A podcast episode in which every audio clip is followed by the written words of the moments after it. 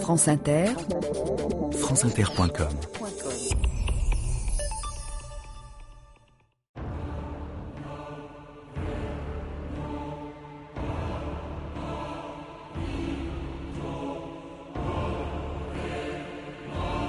D'Artagnan, en qui j'avais la plus grande confiance et qui m'était bon à tout. Louis XIV. «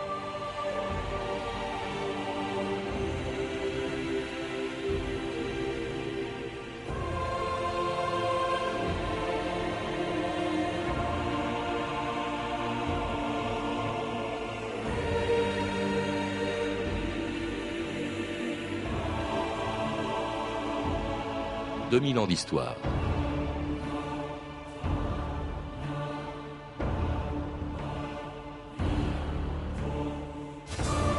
Le 25 juin 1673, parmi les cadavres des 50 mousquetaires qui venaient d'être tués devant la forteresse hollandaise de Maastricht, Louis XIV reconnut celui de leur chef, Charles de Bas de Castelmore, plus connu sous le nom de D'Artagnan.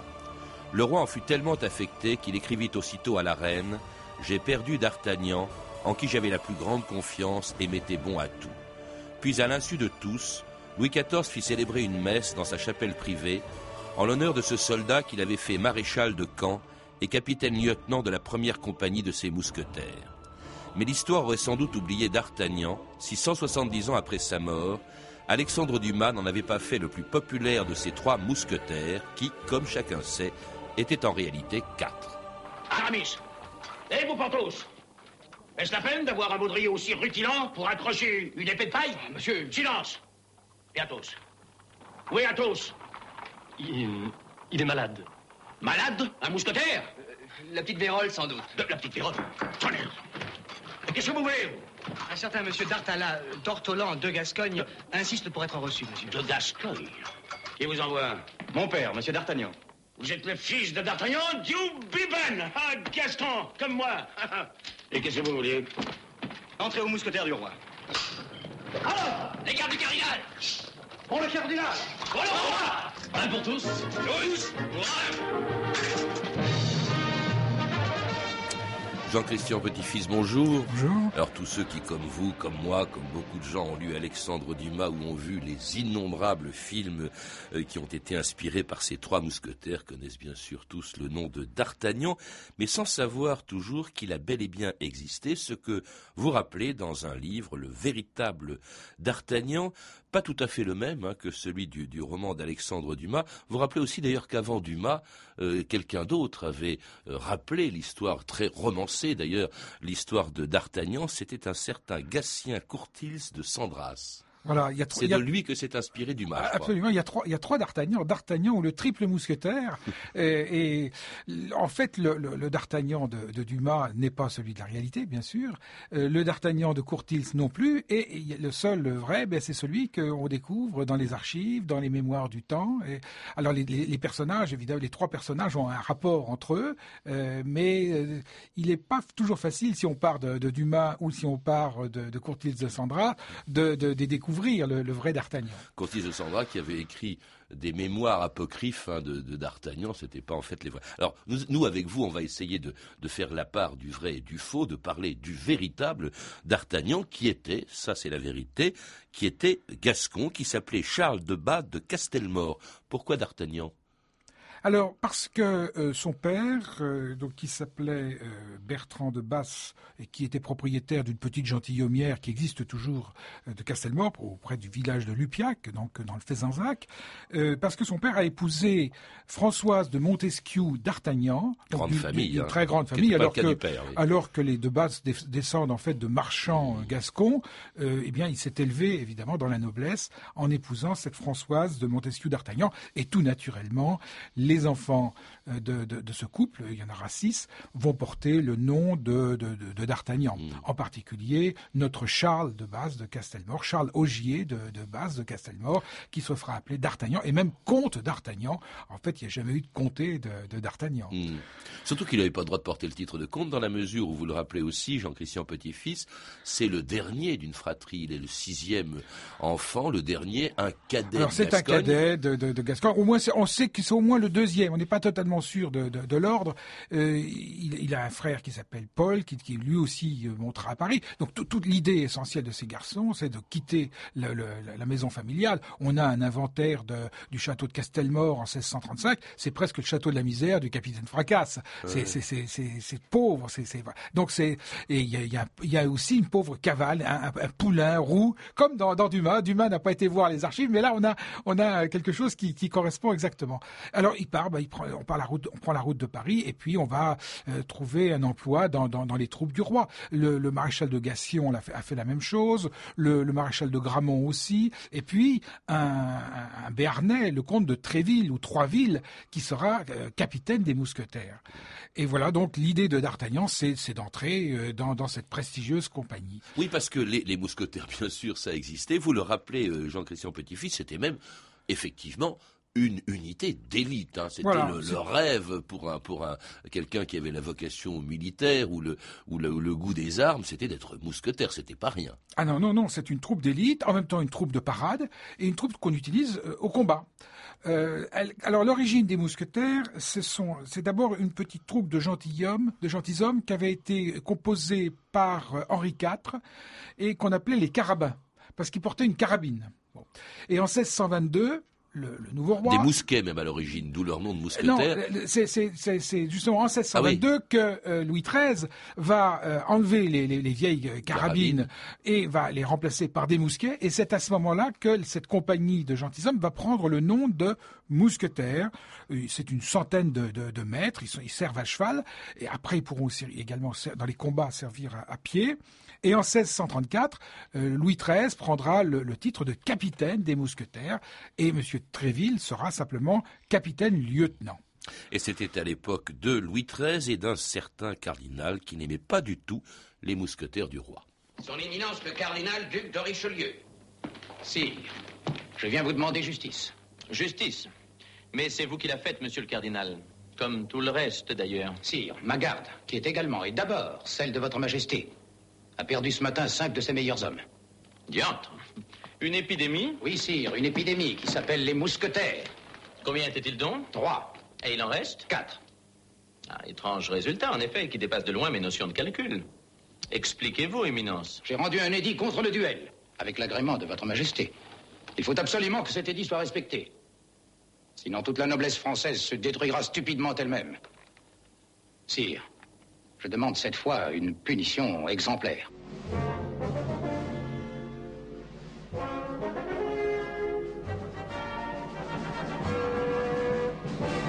Et oui, Richelieu l'avait lui-même remarqué, les trois mousquetaires étaient en réalité quatre. Alors là, on va encore faire la part entre le vrai et les faux. Nous avons vu avec vous, Jean-Christian Petit-Fils, que D'Artagnan avait véritablement existé. Mais ce que j'ignorais, c'est que ses compagnons, Athos, Porthos et Aramis, avaient eux aussi existé. Oui, alors on n'est pas sûr qu'ils se soient rencontrés. Il y, a, un décalage un peu de génération, il y a 7-8 ans de différence probablement entre eux, mais euh, Courtil de Sandra en parle, elle les présente comme des frères, trois frères. En fait, ce ne sont pas des frères, ce sont des, des, parents et, des, et des Béarnais ou des Gascons. Nous avons un nommé Athos qui s'appelle Armand de Silègue d'Athos d'Autevielle. Et autre lieu découvert à marée basse, parce, que, parce que son nom est plus long sans doute que ce qu'il y a à dire sur lui. Voilà, alors on sait qu'il meurt au, au, pré au clair en 1643, probablement d'un duel. Donc il, son, aventure euh, va très très vite, euh, c'est courte, c'est courte parce que s'il a connu D'Artagnan, ils ne se sont pas connus très longtemps. Ensuite, on a un, certain Isaac de Porto qui a été mousquetaire. on le voit dans un rôle, donc dans cette une liste PORTAU euh, en 1641. Mais D'Artagnan n'est plus mousquetaire à ce moment-là. Mais euh, il se retire dans son château de, de Béarn, le château de Lannes, qui existe toujours. Et puis le dernier, c'est Henri Aramitz, euh, qui est abbé laïque d'Aramitz. Donc euh, Dumas en a fait un, véritable ecclésiastique, ce n'est pas un ecclésiastique, qui est mousquetaire lui aussi en 1641, donc dans la compagnie de son cousin, Monsieur de Tréville. Voilà, donc ce sont ces, ces, ces personnages utilisés déjà euh, par Courtils de Sandras, euh, qui, qui, écrit les mémoires de Monsieur d'Artagnan en 1700, et, et donc euh, dans lequel Dumas va venir largement puiser l'inspiration de, de, de, son roman. Alors Athos, Porthos et Aramis, même s'ils n'ont pas nécessairement rencontré d'Artagnan, sauf dans le roman de Dumas, ils ont existé. Est-ce que Milady, l'abominable Milady, a vraiment existé, Jean-Christian Petit-Fils? Eh bien oui, elle a existé. Elle s'appelait Lady Carlyle. Euh, C'était la fille du comte de Northumberland et c'était la maîtresse de Buckingham. Et elle est impliquée dans l'affaire des ferrets de diamants dont nous parle euh, La Rochefoucauld dans ses mémoires. C'est le seul auteur à en parler. Alors on n'est pas certain que cette histoire soit vraie. Encore que moi j'aurais tendance à considérer qu'elle est, vraie parce que La Rochefoucauld a été l'amant de Madame de Chevreuse et Madame Chevreuse lui a raconté beaucoup d'histoires liées à, cette, à, ces amours entre euh, Buckingham et Anne d'Autriche. Mais la vérité c'est que D'Artagnan n'a pas du tout été mêlé à cette affaire. Et non, puisqu'elle s'est passée en 1625, je voilà. crois, et qu'il avait 12 ans. Donc il était voilà. encore dans 12, sa Gascogne 12, 13 ans, et, et, pas en âge d'aller voilà. sauver euh, la reine de cette, de cette euh, sinistre affaire. Alors en fait, il n'est pratiquement, euh, pratiquement pas connu à l'époque de Louis XIII et, de Richelieu. C'est à la mort de Louis XIII qui va prendre de l'importance, vous le rappelez, Jean-Christian Petit-Fils, lorsque, euh, à ce moment-là, Louis XIV, son fils, était trop jeune, il avait cinq ans, il y avait donc cette régence avec sa mère, Anne d'Autriche, la femme de Louis XIV, et avec le cardinal qui a le plus compté pour D'Artagnan, qui n'était pas Richelieu, c'était le successeur de Richelieu, c'était Mazarin. Et là, comme dans toute période de régence, il y a cette agitation terrible qui s'appelle la fronde, et là, on va voir D'Artagnan fidèle euh, à Mazarin, fidèle à la reine Anne d'Autriche. Euh, il va prendre des risques et là, il va se, il va, il se rapproche du pouvoir réellement. Oui. Euh, donc, D'Artagnan, on a juste du temps de Louis XIII euh, un, un, rôle d'une compagnie des mousquetaires où il apparaît en 1633. Et oui. puis il disparaît, on ne sait plus ce qu'il devient. En 1646, il devient, donc deux ans avant la fronde, il devient gentilhomme ordinaire de Mazarin. Donc il appartient à la suite de, de Mazarin. Et Mazarin l'utilise comme courrier pour porter des, des, des, des, missives secrètes à la reine en particulier. Il a, on lui donne des missions diplomatiques, des missions militaires. À partir de 1752, il obtient une lieutenance aux gardes sous le, euh, la pression, enfin sous le, le, le piston, disons, de, de, de, Mazarin, ce qui d'ailleurs provoque quelques remous au sein du régiment des gardes. Il deviendra capitaine des, des, des gardes. Donc c'est vraiment l'homme de confiance de, de, Mazarin et il sera euh, légué à Louis XIV de, cette manière. Euh, il n'accédera au, au, rang de sous-lieutenant des mousquetaires qu'en 1658, au moment de la reconstitution de la compagnie des mousquetaires qui avait été cassée euh, quelque temps après la mort de, Louis XIII. Alors là, il commence à, à jouer un rôle important, surtout lorsqu'en 1660, eh bien, le cardinal et la reine, la mère de Louis XIV, décident de marier le jeune Louis XIV avec l'infante d'Espagne, et c'est D'Artagnan qui sera chargé d'escorter le roi, sa mère et le cardinal dans la ville où le mariage doit avoir lieu. La date sera bien respectée Pour le mariage, assurément. Le 9 juin, dans dix jours, ici même, à Saint-Jean-de-Luz. Sa Majesté, la Reine. La partie est gagnée. Dans quatre jours, vous rencontrerez votre frère Philippe IV. Et dans dix, notre roi sera. Et vous Pourrez-vous marcher dans quatre jours? Moi? Je préférerais m'y traîner à genoux.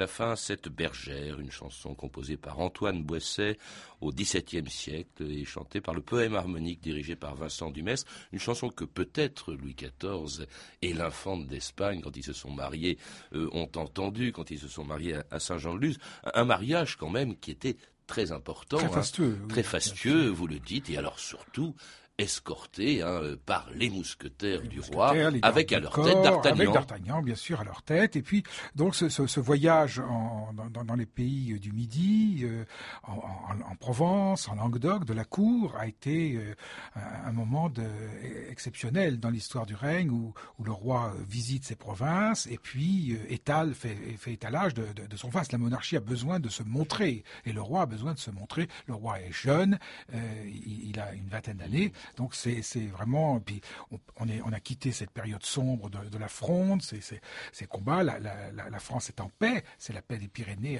en paix avec l'Espagne. Et, et, vraiment, donc, on a, c'est une période nouvelle et heureuse qui, qui s'ouvre. Et D'Artagnan est aux côtés du roi. Il redécouvre encore la Gascogne, puisque la cour se rend. Il l'a pas vu depuis 30 ans. Il hein. pas vu, ouais, voilà. Et alors, là, vous dites que c'est une, évidemment une étape très importante dans l'origine de la fortune de D'Artagnan, parce que au fond, il est à proximité de ce jeune même si ce jeune roi n'exerce pas encore le pouvoir. Mazarin, plus pour très longtemps d'ailleurs, est encore vivant, c'est lui qui gouverne véritablement. Mais là, vraiment, il est à proximité, il a le pouvoir à portée de main.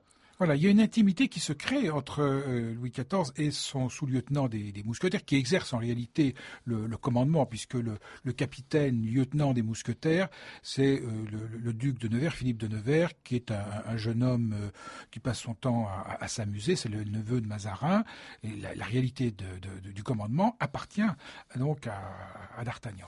Alors, Louis XIV, comme Louis XIII, aime beaucoup ses mousquetaires, il commande les manœuvres dans la cour du Louvre, et euh, donc à leur tête, eh bien, il y a, ce d'Artagnan. Donc il y a une confiance qui s'établit entre eux et qui va avoir un rôle, qui va jouer un rôle très important dans la suite. Oui, alors la suite, c'est la mort de Mazarin quelques mois après le mariage justement de, de, de Louis XIV, et un Louis XIV qui en 1661 prend ré réellement le pouvoir. Mazarin étant mort, il y a une querelle, bien sûr, entre ces deux, les deux qui prétendent à sa succession. Il y a Colbert et il y a le surintendant du roi qui est Fouquet, hein, qui épate le roi d'ailleurs par les fastes de sa vie. Et ces deux hommes, évidemment, rêvent euh, du pouvoir et c'est Louis XIV qui va trancher en confiant justement à D'Artagnan la première et une des plus dangereuses décisions de son règne. C'était le 4 septembre 1661. Monsieur d'Artagnan, la mission que je vais vous confier devra être tenue secrète jusqu'à ce que vous l'ayez menée à son terme. Ensuite, au contraire, je souhaite qu'on lui donne le plus d'éclat possible. Arrêtez Monsieur Fouquet quand il sortira du conseil. Monsieur Colbert vous donnera le détail de mes instructions. À vous revoir, Monsieur d'Artagnan. Voici les ordres écrits signés de Sa Majesté. Vous prendrez bien garde de ne point quitter de vue Monsieur Fouquet dès l'instant qu'il sera arrêté, en sorte qu'il ne puisse détourner aucun papier. Le prisonnier devra être transféré à Angers. Vous lirez le reste. Bien, monsieur l'intendant, vous pourrez assurer le roi que ces ordres seront ponctuellement exécutés.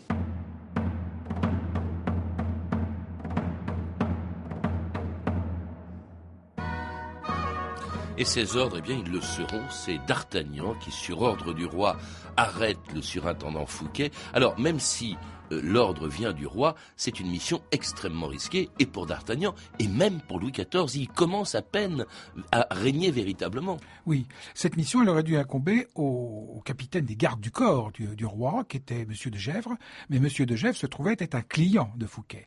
Et la moitié de la cour, le roi le reconnaîtra, était sous la dépendance de Nicolas Fouquet. L'homme le plus puissant de France. C'était un homme riche, oui. puissant, euh, donc qui a été euh, frappé au, plus haut de sa, carrière, il avait construit le fameux château de Vaux-le-Vicomte, il avait acquis des quantités de propriétés en, Bretagne, euh, et notamment l'île de Belle-Île, qu'il avait fait fortifier euh, sans l'accord du roi. Et puis, il est frappé donc en, septembre 1661, le 5 septembre, arrêté par D'Artagnan à Nantes, au château de Nantes. D'ailleurs, au dernier moment, Fouquet euh, manque de s'échapper parce que probablement il a été averti et il part dans, dans, par une porte dérobée et on, il faut que Louis XIV le rattrape. Louis XIV, euh, pardon, euh, D'Artagnan, D'Artagnan ouais. s'inquiète, s'affole, court avec une quinzaine de mousquetaires et le rattrape sur la place de la cathédrale et lui dit vous êtes en état d'arrestation. Fouquet joue les, les, les étonnés en disant Je croyais être le mieux du monde dans l'esprit du roi. en fait, le roi s'en débarrasse parce que c'était un personnage devenu tellement puissant qu'il lui faisait de l'ombre. Louis XIV est bien décidé à gouverner seul, il n'y aura pas de Premier ministre, hein, même s'il va s'entourer de Colbert. Mais en réalité, c'est vraiment le roi absolu. Et dans ce cas, Fouquet ne pouvait pas rester. On dit aussi qu'il y avait des, jalousies. Cela dit, D'Artagnan, cette mission, il la remplit si bien qu'il va rester trois ans à garder Fouquet. Au fond, il est un peu le geôlier de Fouquet. Ah, presque, il presque le, il va le garder jusqu'à ce que Fouquet soit euh, mis au fort de Pignerol, où il finira ses jours hein, euh, beaucoup plus tard. Mais c'est vraiment un peu un rôle de flic que, lui fait jouer Louis XIV. D'ailleurs, il va également le charger d'arrêter un autre grand euh, de l'époque, qui était le marquis de Lauzun. Voilà, c'est un rôle de confiance, en effet, et bon, ça n'a pas, été très, pas été très gai pour, pour D'Artagnan.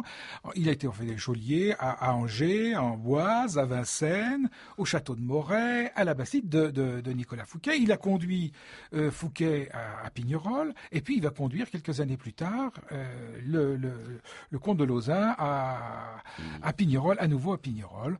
Mais ce sont des missions de confiance. Il a, c'était le seul homme en qui le roi pouvait avoir cette cette confiance. C'est pas le D'Artagnan qu'on imagine hein, quand on quand on lit Dumas. De même que par exemple, vous le dites aussi, Jean-Christian Petit-Fils, il va écraser brutalement une révolte dans le Vivarais. Hein. Ah oui, en, 1670, en effet, il est euh, à la tête de ses mousquetaires. Il part parce qu'il y a une, révolte, une émotion populaire, comme on disait à l'époque, c'est-à-dire euh, un, soulèvement mené par un, petit seigneur de Antoine de Roure, petit seigneur de la région du, Vivarais, et euh, la, répression est implacable.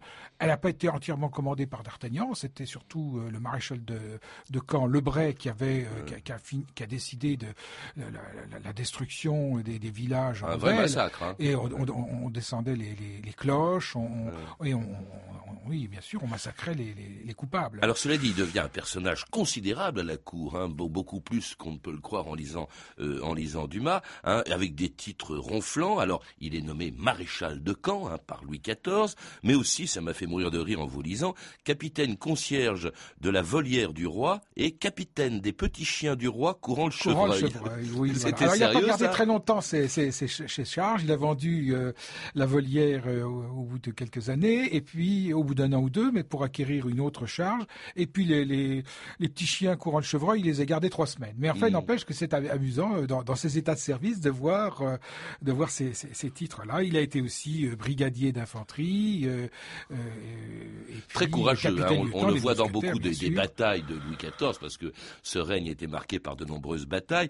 Euh, il était aussi courageux que le, que le dit Dumas. Et alors, il avait aussi très mauvais caractère, vous le rappelez. Oui, courageux, euh, des qualités de cœur, énormes, énorme qualité de cœur, un homme d'une grande humanité, ça, ça transparaît euh, à travers les écrits de Madame de Sévigné, de la Grande Mademoiselle, de Lefebvre d'Ormesson, de son ami le baron de Voerden, qui était un, grand, un flamand, de, du mousquetaire Carré d'Aligny, qui nous a laissé aussi des, mémoires, et il nous parle de D'Artagnan, du vrai D'Artagnan. Mais aussi, c'est un homme, euh, en fait, euh, autoritaire, entier, euh, raide, susceptible, vaniteux. On a, il y a une phrase qui est assez merveilleuse, qui est au moment d'une dispute avec l'un des, subordonnés quand il sera gouverneur de l'île, il écrit à Louvois Je suis persuadé, monseigneur, que le roi serait fâché contre moi si je souffrais qu'un petit ingénieur de deux jours méprisât le caractère que Sa Majesté m'a fait l'honneur de me donner ici. Si, il ne me sera pas donné de plus belle occasion de déclarer à Votre Majesté que M. de la Béronnière, Bercantière, lieutenant du roi, prétend se dispenser de venir à l'ordre. J'espère que le roi n'approuve pas le procédé de M. de la Bercantière. Il est doux de mourir pour Votre Majesté. Mais il est inacceptable qu'un lieutenant du roi ait pu passer deux jours dans une citadelle sans envoyer prendre l'ordre de celui qui la commande. Monsieur, je vous ai laissé parler afin de voir jusqu'où peut aller votre audace. Qu'elle vous mène en Flandre. Je vous fais gouverneur de la ville de Lille. Faites-moi souvenir de votre nom.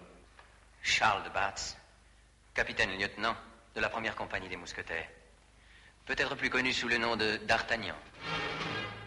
En fait, à cette époque, euh, Louis XIV connaissait parfaitement bien le nom de, D'Artagnan, Jean-Christian Petit-Fils, puisqu'il le nomme gouverneur de Lille. ça, c'était la, la, plus haute fonction euh, qu'on lui ait confiée euh, en, 1667. C'était, c'était pas n'importe quoi, hein, c'était très important. Ah non, c'était une très grande, une grande cité de 50 000 habitants à cette époque-là, et c'est une des très grandes villes de, France, et, qui joue un rôle stratégique très important. Et pendant la guerre de, Hollande, donc D'Artagnan va, va occuper ce, ce poste.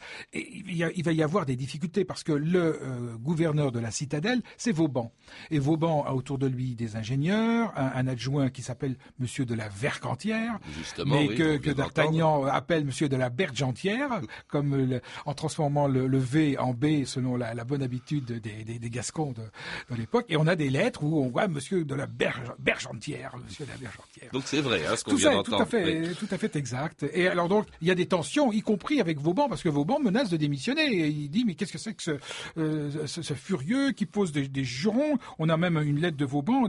Monsieur d'Artagnan a proféré des paroles vaines, vagues, injurieuses, très peu décentes pour un homme de condition.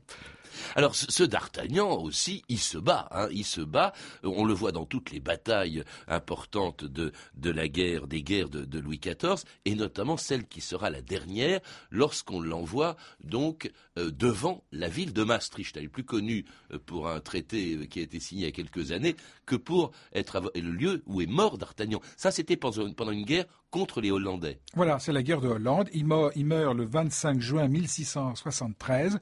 Il meurt héroïquement parce qu'il y a une, erreur qui avait été commise euh, par un, autre officier général. Il n'était pas de jour, c'est-à-dire de service comme on disait à l'époque, il n'était pas de jour euh, à, ce, moment-là. Et voyant euh, une contre-offensive menée par euh, les assiégés, les Hollandais, pour reprendre une demi-lune, D'Artagnan décide d'aller rechercher des mousquetaires au camp de base. Et une avec demi-lune, c'est quoi? C'était une demi-lune, c'est un ouvrage fortifié. Hein, et il, décide donc d'attaquer. il faut passer. Il y a un, étroit passage avec une, barricade de, bois, une palissade de bois qui permet seulement à un homme de passer et il, fonce sur, sur cette demi-lune. Il est accompagné de, euh, de John Churchill, le futur duc de Marlborough, qui va, euh, qui est à ce moment-là dans les troupes françaises, hein, qui est l'ancêtre de Churchill et qui est le fameux Malbrook. Euh, et, là, D'Artagnan eh bien recevra une balle de mousquet dans la gorge, disent certains, au front, disent, d'autres. En tout cas, il meurt et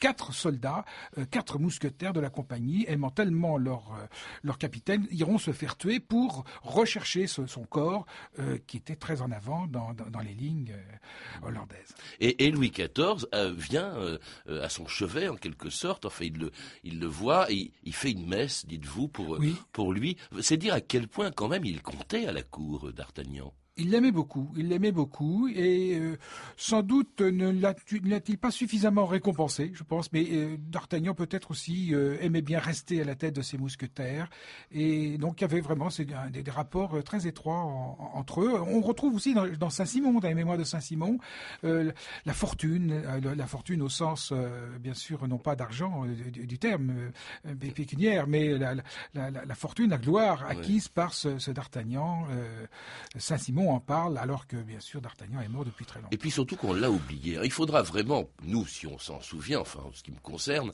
c'est évidemment grâce à, Dumas, mais d'une certaine manière, au fond, Dumas, je ne sais pas pourquoi Dumas en a fait un personnage de roman, parce qu'à vous lire, c'est vraiment, sa vie était un vrai roman à D'Artagnan, Jean-Christian Petit-Fils. Sa vie est un roman, oui, absolument, mais c'est un roman un peu différent de, celui de ce, de ce breteur euh, bondissant, euh, représentant de l'aristocratie euh, difficile à, contrôler. Il est au contraire un homme qui, un homme du roi. Il est au service du roi, au service de l'État et de sa grandeur. Hmm.